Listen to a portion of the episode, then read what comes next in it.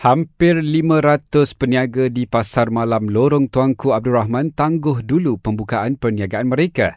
Persatuan Peniaga dan Penjaja Lorong TAR berkata, meskipun mereka sudah dibenarkan beroperasi semula bermula semalam, ia berpendapat SOP yang ditetapkan terlalu ketat dan sukar untuk dilaksanakan.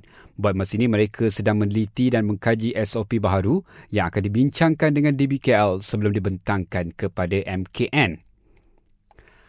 Pengusaha produk pelancongan tempatan perlu tingkatkan mutu perkhidmatan dan keselamatan dalam tempoh PKPP.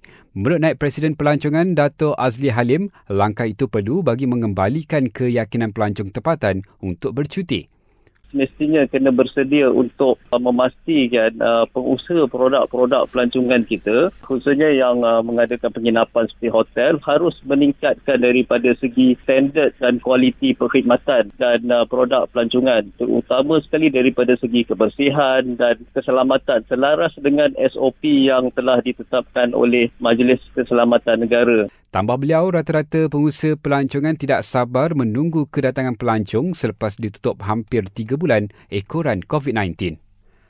Lebih 800 taska di rumah yang berdaftar dengan JKM telah kembali beroperasi semula selepas ditutup ekoran PKP.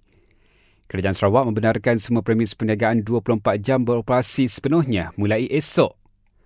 Pejabat Perdana Menteri nafi dakwaan sebuah laporan online kononnya Tan Sri Muhyiddin Yassin langgar perintah kuarantin di rumah selama 14 hari. Dan akhir sekali ini peringatan untuk anda, elakkanlah 3S, tempat yang sesak, tempat tertutup yang sempit dan jangan sembang dekat-dekat.